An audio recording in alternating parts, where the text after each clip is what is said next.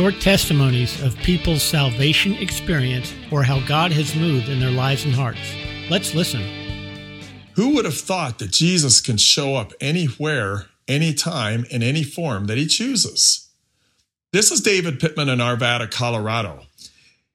Back in 2013, I was doing business down in the Florida Panhandle in Destin, Florida. One day while I was there, I was driving eastbound from Destin towards Panama City Beach on Highway 98. And up ahead, I saw this presence on the right shoulder and it caught my attention. As I drove past, I did a double take and I couldn't believe it. Here's this man just pulling a cross down the shoulder of the highway.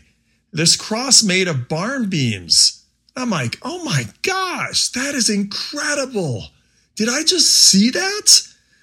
I got to the next highway crossover, did a U turn, went back westbound towards Destin. And there the man was, continuing to pull the cross down the shoulder. I'm like, this is amazing. I've never seen anything like this. Came to the next crossover and went back eastbound.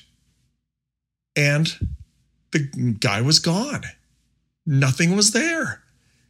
And now, in reflection, years later, as that story has continued to resonate in my mind, I realize what God was doing that day was telling me that Jesus picked up his cross and he dragged it and carried it for me so that I would be free in this lifetime of toil and struggle.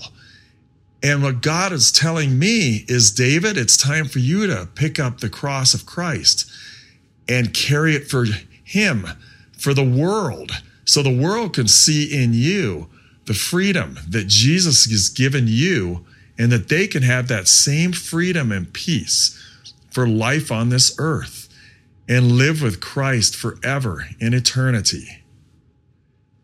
Thank you for listening. God bless everybody and have an extraordinary day. Bye bye.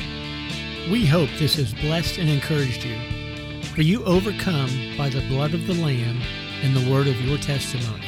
So, what's your story?